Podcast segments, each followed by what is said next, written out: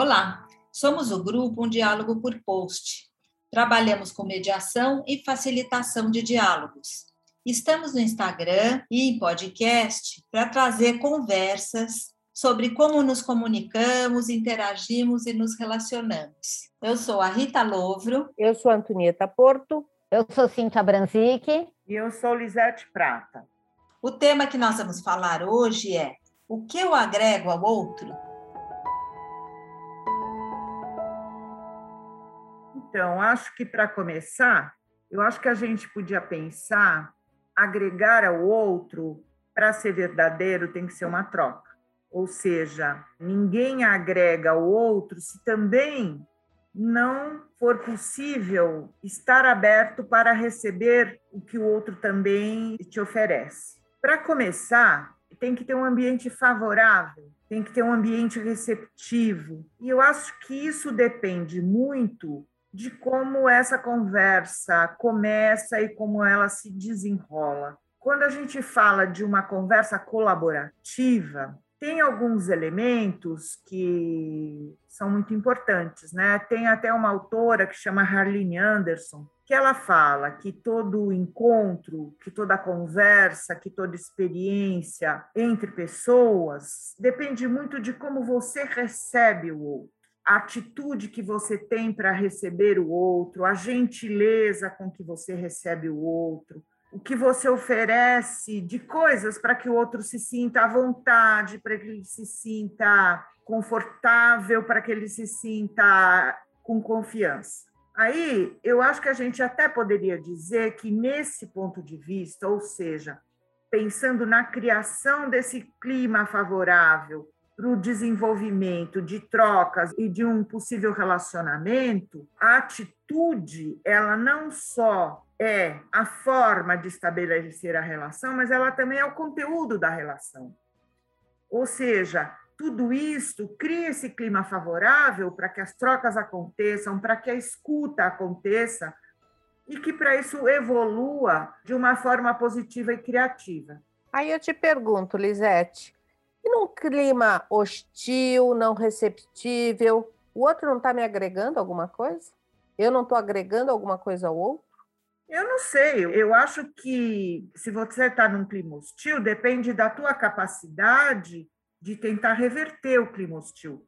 Porque eu não vejo que alguém que esteja com uma postura um pouco de confronto possa me agregar alguma coisa a não ser um convite para alguma coisa que não é significativa, que não, pode me mobilizar emoções que não são é, tão boas, ou seja, eu não vejo uma evolução construtiva numa conversa que pode ter um caminho beligerante. Eu escuto nessas trocas que vocês trazem, sejam elas positivas ou hostis, um pressuposto um pressuposto que cada vez que a gente interage com alguém, que a gente está conversando, que a gente tem um encontro com alguém, de alguma forma isso tem um impacto. Não sei se é uma transformação, mas um impacto, seja positivo ou negativo.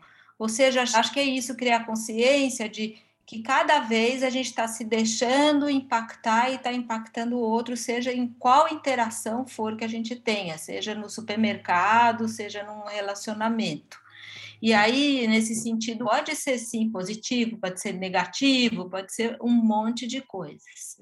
O impacto, sim. Eu acho que o tempo inteiro, independente de qualquer coisa, a vida se dá na relação, né?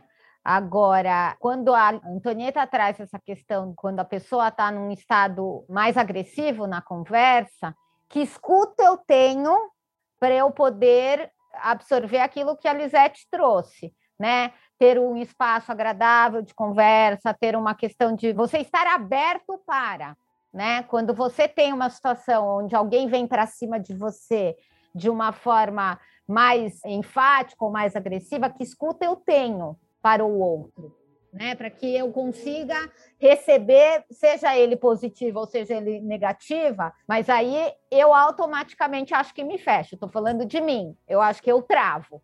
Né? Então, pensando nessa questão, acho que podemos talvez separar uma coisa da outra, né? Um momento bom e um momento difícil. né? Então, não sei, me veio essa impressão.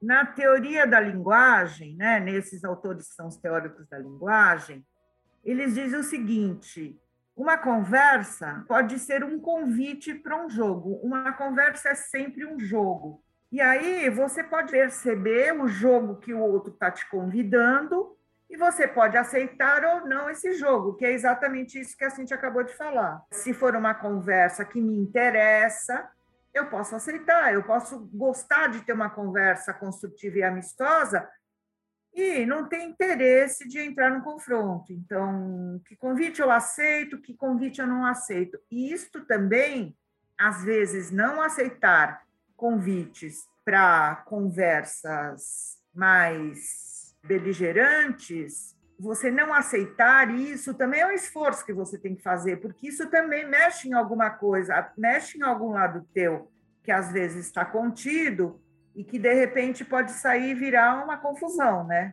O poder da escolha depende de você. Você ser capaz de escolher aquilo que não te interessa. Muito legal, Lisete, você falar isso do poder da escolha, porque a gente não vai mudar o outro, mas a gente pode escolher como a gente reage.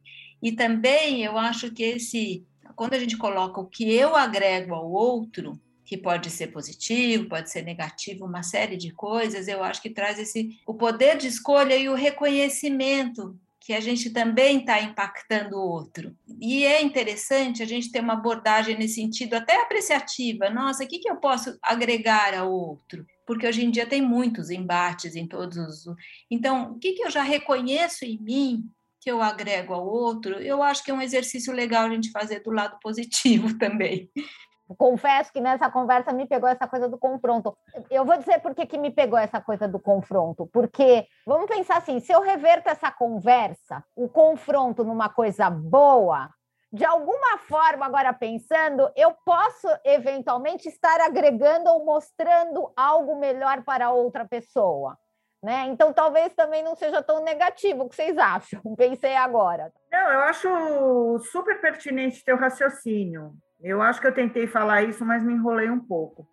Porque quando eu ouço o que eu agrego ao outro, eu pessoalmente penso em coisas positivas. Eu não penso que uma porrada seja uma coisa boa para eu agregar ao outro. Uma porrada, não estou querendo dizer uma porrada física, uma porrada verbal, uma expressão, uma careta ou qualquer coisa do tipo. Então, eu acho que essa questão que a Antonieta colocou, ela é pertinente, porque realmente você pode criar um clima negativo e se você agrega ou não ao outro, depende do outro comprar essa conversa. Eu acho que essa conversa toda está levando a essa síntese e a essa outra que você acabou de fazer, eu ser capaz de reverter o caminho da conversa. A pessoa pode me dar uma porrada e eu conseguir parar e falar: não, não é esse jogo que eu quero jogar. Que jogo que eu quero jogar? E conseguir reverter o caminho dessa conversa para alguma coisa mais construtiva, porque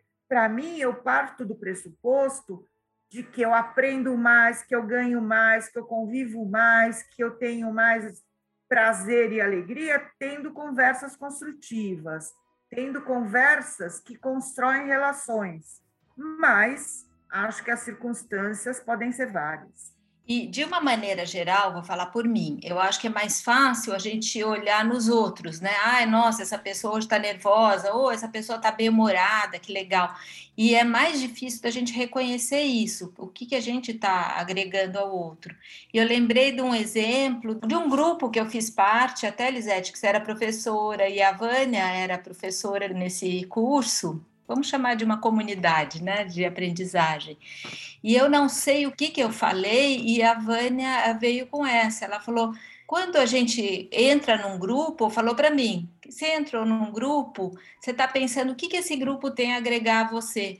Mas o que, que você tem para dar para esse grupo? Isso ficou de um jeito interiorizado em mim que eu lembro nas situações onde eu estou em grupo agora é isso. Não é só pensar o que, que esse grupo tem para dar para mim, mas o que, que eu tenho para agregar também ao grupo. Muito bacana, Rita. Muito legal. Nossa, bonito. Eu acho que quando a gente aprende isso, quando a gente se conscientiza de que a conversa começa com uma oferta, né? O que, que você oferece, que você põe em cima da mesa, eu acho que ela encontra um caminho mais fácil e harmonioso de se desenvolver. Lisete, você falou no começo que era em relação, assim, não é só a forma, mas o conteúdo. Eu diria que os dois. Aquilo que a gente traz para uma conversa, traz para uma interação que nem é tão consciente, é um gestual, é uma expressão, é um olhar, é, até online nesse ambiente, a gente está de fato presente, de fato participante, e não naquele, sabe aquela atitude que a gente faz, está no celular enquanto está numa reunião online, ou está num paralelo, tudo isso vai criando esse ambiente propício ou não, né? É, eu estava falando disso, dessa questão colaborativa, porque aquilo que a gente tem como atitude acaba sendo, e uma atitude que está no falar, que está nos gestos, que está em tudo isso que você acabou de agregar, né? Isso é um convite. Você não precisa fazer o convite. Na hora que você recebe bem a pessoa de um jeito generoso, isso é o próprio convite isso estabelece o clima da conversa, nesse sentido que eu quis falar da colaboratividade. Estou com uma dúvida aqui, queria dividir com vocês. Agregar significa concordar, no ponto de vista de vocês? Eu acho que não. Agregar significa somar. É alguma coisa a mais que eu coloco na conversa. Que não é obrigatoriamente concordar, pode até ser discordar, mas dependendo da forma como você fala, ajuda o outro a perceber sem criar um aresta. E eu não estou falando isso porque eu seja especialista nesse tipo de nesse tipo de atitude. Eu me esforço muito, tenho me esforçado cada vez mais, mas às vezes eu dou umas barrigadas feias porque eu não sei escolher a melhor forma de falar. Olha, muito interessante isso de você ter sublinhado o agregar, né? E, e essa conversa, porque é isso, é somar e foi muito interessante vocês falarem de discordar, também é agregar. Se essa discordância, esse argumento ampliar, aquilo amplia e não reduz. Aí não agrega. Se você dá um xinga o outro, ou fala um desaforo, isso não agrega. Mas se você discorda de uma maneira construtiva, aquilo amplia a conversa e aí agrega. Não é uma coisa ou outra, é o mais. Eu queria dar um exemplo. É, a gente estava num atendimento essa semana, num atendimento de terapia de família. E a minha parceira, nesse dia, ela estava dando muito conselho para a família, muito conselho. E a gente, como terapeuta, não tem que dar conselho, a gente tem que facilitar a conversa e fazer com que as pessoas mesmas percebam quais são as opções dela. E aí eu fiquei muito angustiada porque eu não sabia como fazer isso e não fiz nada, deixei acontecer. E aí, no fim do atendimento, a gente conversou. E eu falei assim: olha, gente, eu acho que nós hoje, nós duas as terapeutas, nós demos muitos conselhos para as pessoas. Será que isso não é uma coisa que a gente tem que repensar? Será que esse é o caminho para conduzir a conversa? Aí várias pessoas falaram várias coisas, deram vários conselhos para os terapeutas, tal. Aí eu fiquei me perguntando se foi um bom caminho de falar sem criticar, porque esse é um treinamento que eu estou fazendo. Eu não descobri até agora. O que você acha, Cíntia?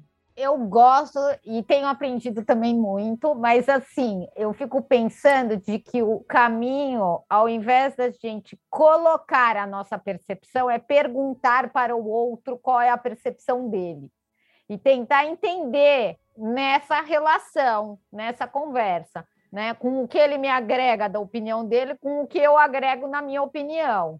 Então, eu não sei, acho que é realmente um exercício, não é fácil, porque nós, em geral, temos uma opinião já formada sobre alguma coisa.